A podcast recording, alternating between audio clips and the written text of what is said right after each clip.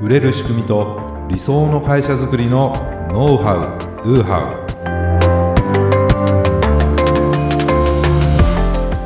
ウこんにちはビズクリエイトの渡辺です。ビズクリエイトの中野です。本日もよろしくお願いいたしはい、よますろしくお願いします。はい今回はですねはい、売上98%減からの V 字逆転。おその秘訣とは？ということでね、結構 衝撃的なタイトル衝撃的でですね、はい。売上98%どういうことでしょうか？これねあの、はい。妹の w i f i とかあにー。西丹クリニックってはいあるじゃないですか、聞いたことあります。はい、そのエスコムグローバル株式会社というね、はい。えー会社なんですけども、それの代表取締役 代表取締役の西村誠二さんの書籍なんですよ、うーん。最強知名度の作り方、売上98%減からの V 字逆転を実現した必勝術。というす本を読んだんですよ。これ、まあ、結構今売れてんじゃないかな。あそうなんですね。うん。まあ、非常に面白い本で、まああのー学べることが多いなと思ったんですけども、まあねやっぱり大手企業だからできることっていうのうんももちろんあるなっていうのは前提としてあるんですけど、はい。でもいきなりね、あのーなんていうかなそんだけの知名度を持ってたわけじゃなくて、うん。まだその駆け出しの頃から、うんうん。まあ、どうやってこう知名度を、ね、作っていくかっていうようなノウハウも書かれてて。うん、またねその辺も紹介したいなと思うんですけども、まあ今日はですねその売上が98%も減っちゃってですよ。どういうことだ？そこからどう V 字逆転されたのかっていうところにちょっとねフォーカスしたいなと思うんですね。でその妹の w i f i でぱ聞いたことあるでしょ？はい。多分何回か使ったこととありもあるでしょ？ますね。海外。行くときに、はい。やっぱりモバイル w i f i ルーターといったらなんか妹の w i f i なんか。頼んじゃいますよね。なんかね。ねなんでその海外旅行でこうん。う活躍するそのまあそのモバイルはい。W i f i ルーター。でこう空港で貸し出しとか返却ができるんですよね。あーやってます。ね。うん。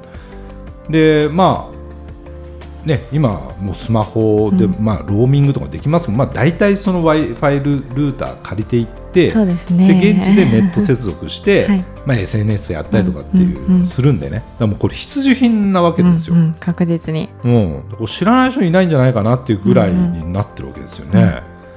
でこの妹綾子さんのね、はい。こうイメージキャラクターとしてそれをね、ブランド名にまでしてしまったと、うんその大胆さがまずあるわけですね。思い切りがいいですようん、ね、だからもう今となってはねその海外用のモバイルルーターといえば、うん。妹の w i f i みたいな、うん。もうそういったなんていうかな代名詞になっちゃってるぐらいかなと思うんですね。まあ他にもあると思うんですけどちそうですねきっと。ょっとサービス名言えないでしょ。あんまり思い浮かばないですよね。ね、グローバル w i f i なんなんかまあなんかいくつかあると思うんですけども、やっぱり妹の w i f i うんってことなんですよ。でねやっぱりこの西村さんすごくてもうとにかくですね知名度の向上っていうものに特化した、うんうんうん要するに知らないとか、はい聞いたことがないものよりも知られてるものの方が選ばれやすいじゃないかと、うんうんね、勝負は相手の記憶に残すことなんだと。そのもう一点なんですよ。ああそうなんですね。それで、あのーここまでねこのブランドを築き上げてきたんですね。で初めはですねなんか法人向けのそのサービス、そのグローバルデータっていうサービス名だったらしいんですよ。へえ知らないですね。知らなかった。グローバルデータ。ね。でもなんかグローバルデータのままだったらね、ちょっとこうにはなってなかったんじゃないかな。そうですね。やっぱりありきたりなネーミングはダメだと、うん。でこうエッジを立ててインパクトを与えて記憶に残さなければならないと、うんでその妹の w i f i って機械今でこそねなんかこういうものだと分かってるけど、やっぱり何それってなるじゃないですか、確かに。妹の w i f i って。でこのネーミングをつけたの2012年当時うん。なんですけど、はい。その「世界の果てまで行ってきゅう」っていうねあの日曜日やってる番組、はい。まあ、そこで珍獣ハンターとしてです世界をこう飛び回っていた 妹さんを、はい。まあ、思い浮かべるわけですね。うんうんうん。と妹イコールなんか海外、なんか海外で結構ね ははやってますもんね。ハードなことやってて あか妹イコール海外。であ妹の w i f i あなるほど。あそういうことかと。なんか海外とかね、うん。海外旅行みたいなものと w i f i うん。がこうイメージっていうかなこう、うん。連想ゲームじゃないですか。クそうですね。つながるでしょ、はい。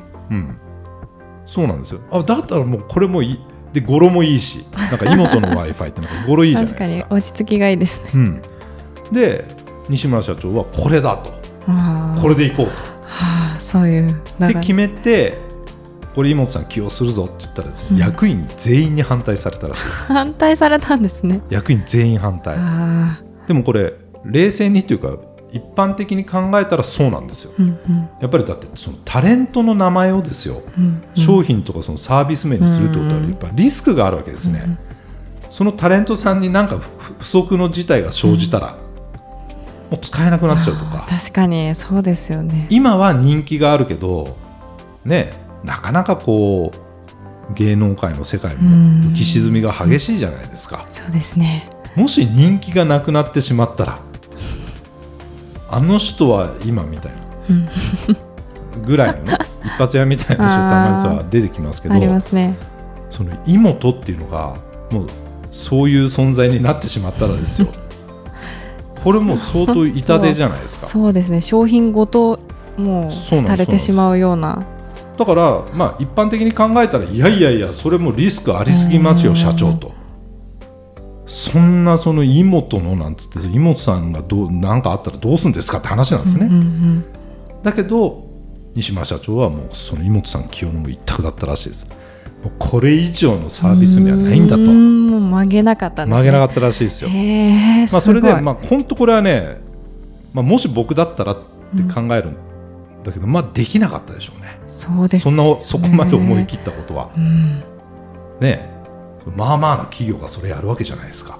すごい。かなり思い切った決断だったと思うんですね。で、そこから積極的に CM とかもバンバン打っていったわけですよ。ね、でそれで僕らも知ることになるわけなんですけども、まあ、それでメジャーになっていったと。うんうん。ね、もう海外用モバイルルーターといえば妹の w i f i ですから、ね、僕も何回も使ったことあります、しかしなんですね。しかし。コロナあウイルスのね。ーそうですこの蔓延によってねですねうん。海外に行けなくなっちゃったわけ、大ダメージではないでしょうか。ね、外出れなくなっちゃったんですから、でも海外からもね人が来なくなったりと、うんうんただその w i f i のレンタル事業の売り上げ減りますよ、それが減ります。98%も減ってしまったと。あーそれがい98うことなんですね。だけどど。なんかまたそれで良くなるかな？って何回かね。そのちょっとあもう良くなるのかな？ってはいあって、それが第2波とかね 第3波みたいな。ことごとく。はい、っていうことでその淡い期待もうん。ね、虚しくですねこれは長期戦を覚悟しなければならなくなったわけですよ。うんということはもうこれ別の何かを今すぐにでも始めなければならないと、うんうんそういう状況に陥ってしまったわけなんです。よ。ね、じゃあどんなビジネスならうまくいくんだろうというふうに西村社長考えた。はい。ね、この w i f i レンタル事業っていうのはにとってねそのコロナ禍っていうのは向かい風なわけですよ、うん。でも逆にこのコロナ禍が追い風になるような事業をやればいいんじゃないかというふうに考えた、おーなるほどね、そのシーソーみたいな感じでコロナで下がる商売もあればうん。逆にコロナによって上がる商売もあるはずだというふうに考えたわけあ全てのビジネスが悪くなるはずはないと、あーい。い素晴らしい発想ですね。うん。下がるものがあれば絶対上がるものもあるなうん。というふうになった。だから本当このね発想って素晴らしいなと思う、うん。この本業に固執してた。なんとかしてこのモバイルルーターをなんとかしコロナ禍だけどしていくぞって言ってももうどうにもなんないわけでしょ。そうですよね。でもそこにこだわりすぎてたらぱりこういう発想にはならなかったんですよね。うん。まあ、とはいえなんですよ、うん。まあ、うちもいろいろやっててねあの痛いほどよくわかるんですけど 新規事業って簡単じゃないし、うん。うん、ものすごいエネルギーいるしね。なかなか。絶対うまくいくっていう保証もないし、そうですよね。うん、今すぐ何とかしなきゃならないっていう状況で立ち上げるっていうのはもう本当に大変だと思ううんです。んうん。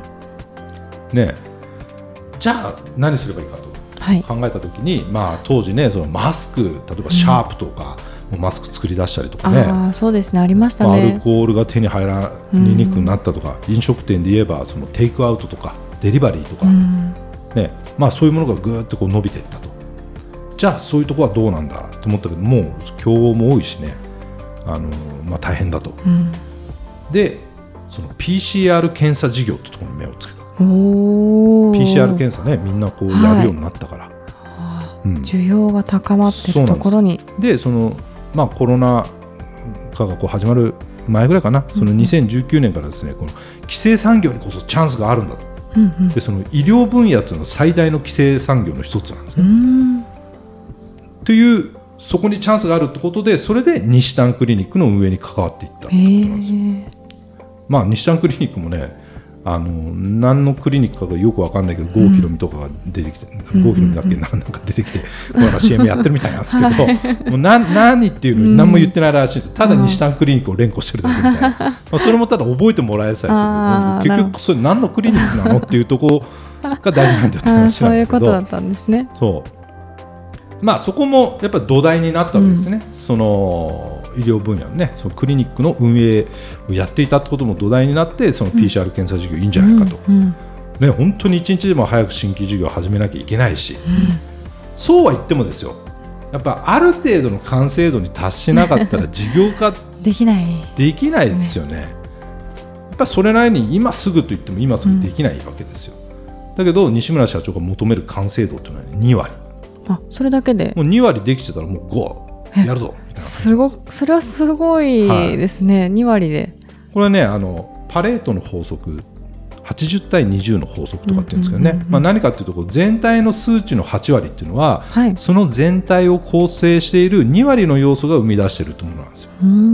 まあ、ビジネスでねよく使われるのはその売上の8割っていうのは2割の商品が生み出してんだよとか、売上の8割は2割のお客さんからもたらされてるとか、まあそういうようなことを言います。まあ、例えばうちで言えばね、はい。まあ、オートビズとかその、そういうシステムをこう提供してるわけなんですけども例えばじゃあよく使われている機能の8割っていうのは、うん。システム全体の2割の機能から成り立ってると言える、うん。うんまあ、大体この機能みんな使ってるよねっていうのはいろんなたくさんある機能のうちの2割ぐらいがうん。こうで作られてる、うんうん。まあ、そんなような、ね、なるほど。イメージなんです。だからいろんなところでこの法則って使われるんうですよ、うん、だからそれを西村社長流に言うとはい。物事は2割が完璧なら大体完成していると。すごうん。い。だから最終的に目指すそのビジネスのクオリティをうん。10とすれば、うん。その核となるね重要な部分がもう2できた時点で、まあまあな完成度になってるよっていうことなの、ああすごいね。じゃあその核となる重要な部分のその2って何なんだっていうのはねあのしっかりと見定めなきゃいけないと思いますよ。うんうんそこが重要ですもんね。そうです。だけどその重要な部分の2割ができてたらもう大体完成、ね、あとはバンともうさっさとリリースして完璧なものに仕上げていくのはそこからじっくり取り組んでいけばいいじゃないかあーそういう考え方なんですね。とそういう考えなんです。よなるほ時間かければうまくいくっていうもんでもないよねってことなんですよ、うーん。時間をかければかけるほど成功確率って上がるかっていうとそうでもないんですね、うんうん。これうちにも言えるんですけど、うんうん。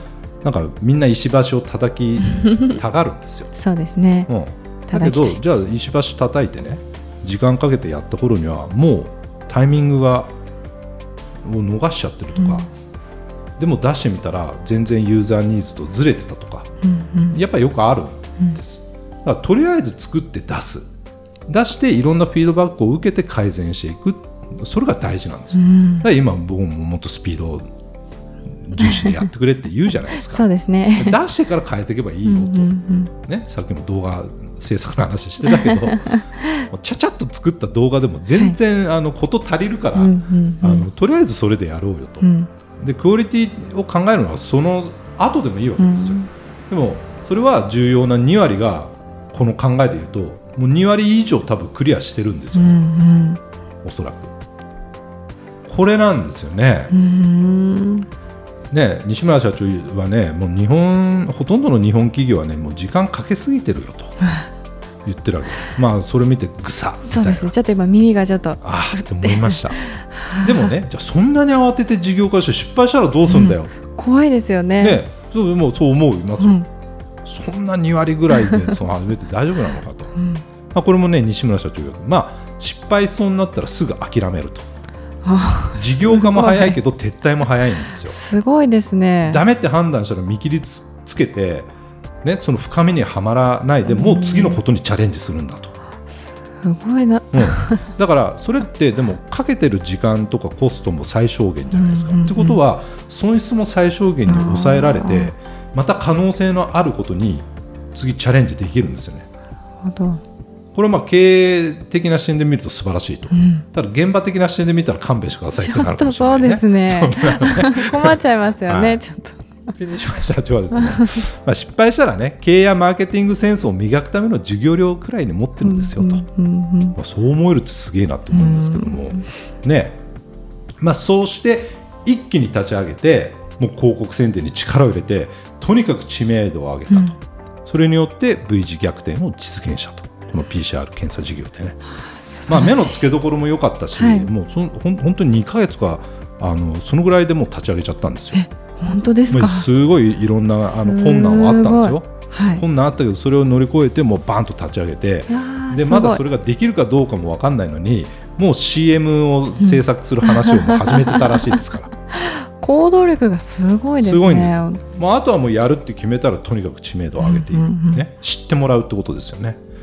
そうなんですよ。これすごいでしょう、うん。まあもうあの語り尽くせないほどなんですけど、まあ、あの本読んでくれた話なんですけども。そうですようね。ん、でもこの、ね、今回はねこうどうやってき売上98%減からその V 字逆転をしたかっていうねその西村社長の経営者としてのその思考の部分をね、うん。ちょっとメインに取り上げました、ね、でもこの本のタイトル「最強知名度の作り方」っていう本ですから、本当にねその僕らみたいなあのこう小さな企業でもどうにこう知名度を高めていくかっていうね本当にそのノウハウもね書かれてるんですね、うんうん。皆さんも本当に手に取ってねこれはい読んでみてもらいたいなと、うん。本当に面白いはいなと思ったので、今回ね紹介させていただいたんですけども、まあそのねその知名度の作り方っていう部分も、まあ、僕も読んでいろいろとこう参考になった部分もあるしうん。ちょっと実践したいなっていう部分もあったりするのでまたねこのポッドキャストでもいろいろとこう考察しながらねはい。こう紹介できればなというふうに思います。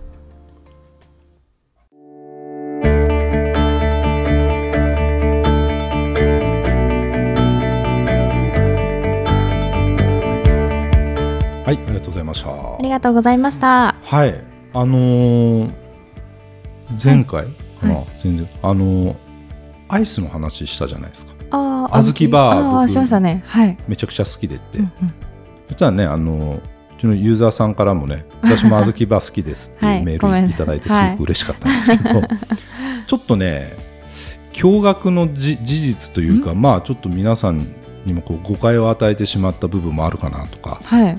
あの、まあ、ちょっとそういう出来事があったんでえ、今日はお話ししなきゃいけないなと、怖い。うん、いう感じなんですけども、はい何かというと、はい。この間ねあの小豆バーねうんその北海道産の小豆を使いうん北海道産のその砂糖、うんうん。でオホーツクの塩もうそれだけしか使われてないんですよみたい言なってましたね。それはこだわりなんですよ、はい。それは北海道小豆バーなんですよ。違うんですか？はい。普通の井村屋小豆バーってもあるんですね。ああ、そういうことなんですね。そうなんです。それはちょっとねままあこの間ねスーパーでね45円とかで売ってて、わはい。めっちゃ安いと思って買ったんですよ、でパッて何気なく見たらあれ？原材料が違うとそこで発覚したわけですよ。衝撃の僕いつもコンビニで買ってたのであ、そうなんですか。コンビニで売ってるのは多分北海道小豆バーなんですね、うんうんうんでそれ120円とか確か。だけど45円安っと思ったわけです、同じもんだと思ってたんで、パッケージは似てる。まあ、似てるっちゃ似てるん。けど、いやまああの縦か横かであのサイト見たらあ全然違うじゃんというか、うんうん。あの小豆バーは小豆バーって縦に書いてあるんですよ。北海道小豆バーは横なんですよパッケージ。そういう違いでしかもが。北海道って入ってるんであ、すそうなんですね。うん、でもなんか同じようなパッケージなんで、うん。まあ分かりにくいし、まあ、ちょっとちっちゃいのかな、うん小豆バーの方が、うん。ん。なんですよ。であーと思ってちょっとこれあのー嘘言っちゃったか嘘ではないんですよ。ただそのあの違うっていうことがちょっと伝えられなかった、ああ、そうですね。うん、北海道小豆バーは本当に北海道産のうんうん。原料にこだわって作っってるんで僕はやっぱそっちの方が美味しいなと思ったんですけども、うんうんうんまあ、小豆バーももちろん美味しいんです、ん。まあ、昔からあるものですね。でもねやっぱり入ってるもの違うんですよ、まあ、砂糖。うんうん。国内製造の砂糖。はい。小豆。はい。水飴ココーンスターチ食塩って感じで。あじゃあ結構違うんですね。違うんですよ入ってるものがね。